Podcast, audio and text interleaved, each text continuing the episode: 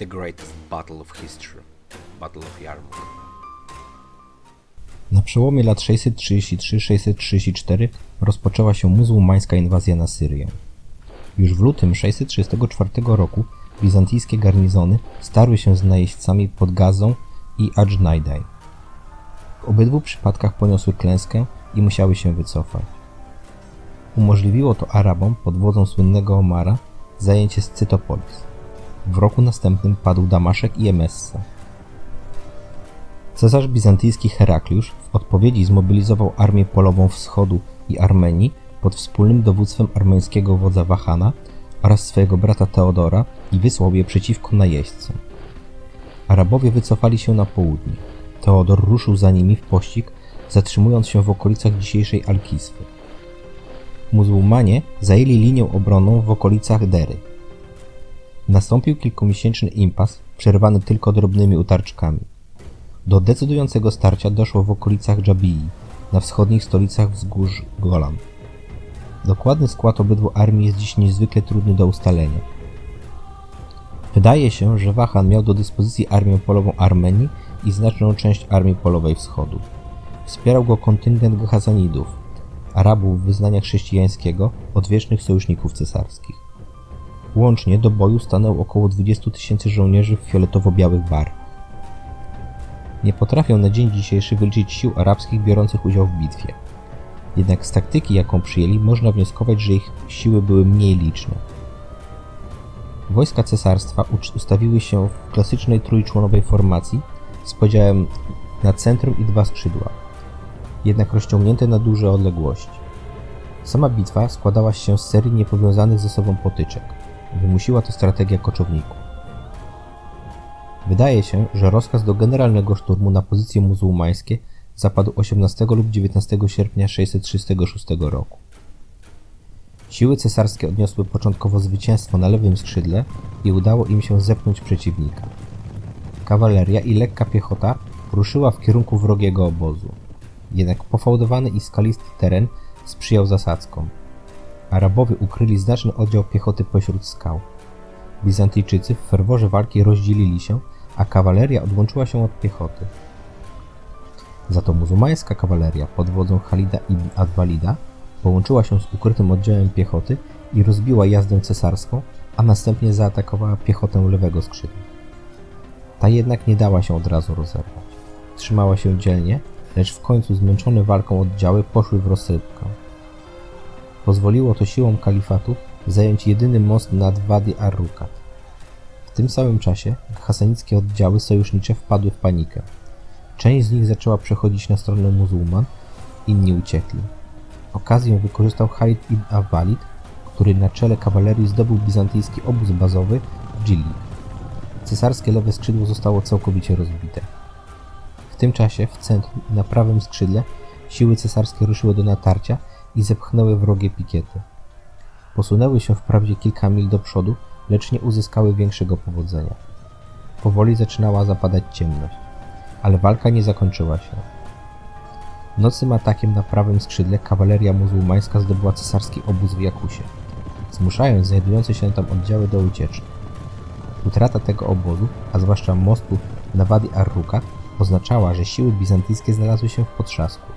Gdy o świcie 20 sierpnia z lewej strony, gdzie miały być siły cesarskie, nadciągnął silny korpus arabski, a od strony obozu w Jakusie oddział wrogiej kawalerii, żołnierze głównych sił wpadli w panikę. Dodatkowo, w chwili gdy napastnicy uderzyli na prawe skrzydło sił centralnych, rozpętała się piaskowa burza. Spowodowało to, że na polu bitwy zapadł całkowity chaos. Bizantyjczycy próbowali się ratować, uciekając w każdą stronę. Część z nich po prostu siadła na ziemi i czekała na niewolę. Niestety dla nich okazało się, że muzułmańscy dowódcy wydali rozkaz, by nie brać jeńców. Rozpoczął się krwawy pościg, który trwał aż do Damaszku i dalej aż po leżącą na północy Emessę. W następnej katastrofalnej klęski z 636 roku na polecenie cesarza Herakliusza zaczęto unikać bezpośredniej konfrontacji z muzułmanami. W wyniku czego stolica Syrii Antiochia poddała się dobrowolnie. Palestynie narastał jednak opór.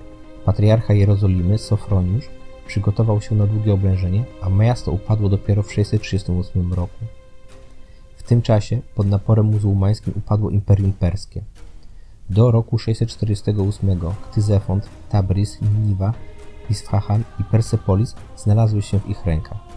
Muzułmańskie osiedla garnizonowe powstały w Kuffie, Basrze i Mosulu. W latach 639-640 zajęli Arabowie bizantyjską Mezopotamię. Stamtąd uderzyli na Armenię, gdzie w 640 roku zajęli jej najpotężniejszą twierdzę. Jednocześnie rozpoczął się podbój Egiptu. Armie polowe wschodu i Armenii wycofały się do Anatolii, natomiast armia Tracji została przerzucona do Egiptu, którego usiłowała bezskutecznie bronić. Następnie siły kalifatu ruszyły wzdłuż południowego wybrzeża Morza Śródziemnego, zajmując w 670 roku Kartaginę. Po zniszczeniu Persji Arabowie ruszyli dalej na wschód, w kierunku Kabulu.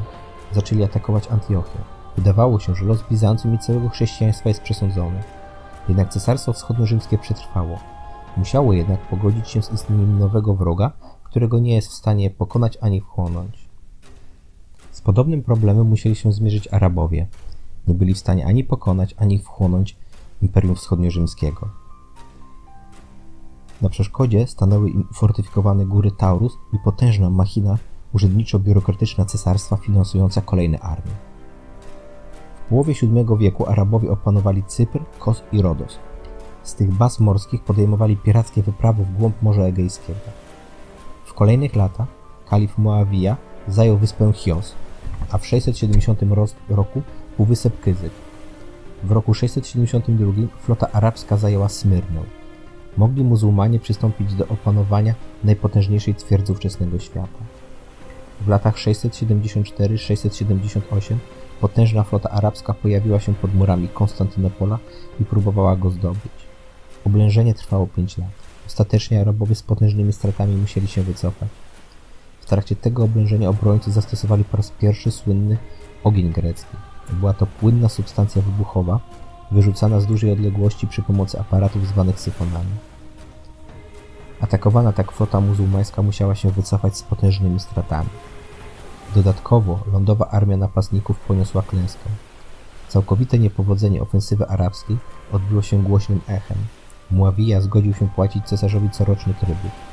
Na wieść o tym Hagan Awarów i wodzowie plemion słowiańskich uznali zwierzchność cesarską.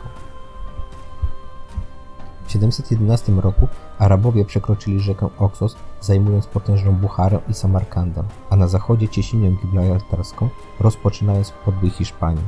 Zakończony zdobyciem w 712 roku Toledo, stolicy państwa Wizygotu.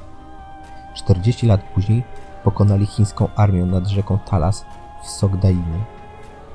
W roku 717 kalif Sulejman po raz kolejny oblegał miasto, to jest Konstantynopol ale po ponad 12-miesięcznym oblężeniu musiał się wycofać. Mury miasta były zbyt potężne. Utrwalił się podział basenu Morza Śródziemnego na trzy części. Południowa, pod kontrolą arabskich plemion, wschodnia, pod rządami Bizancjum i północno-zachodnią, pod kontrolą łacinników. Świat wkraczał w nową erę. Do przeszłości odchodziła trwająca od 5000 lat dominacja handlowa basenu Morza Śródziemnego.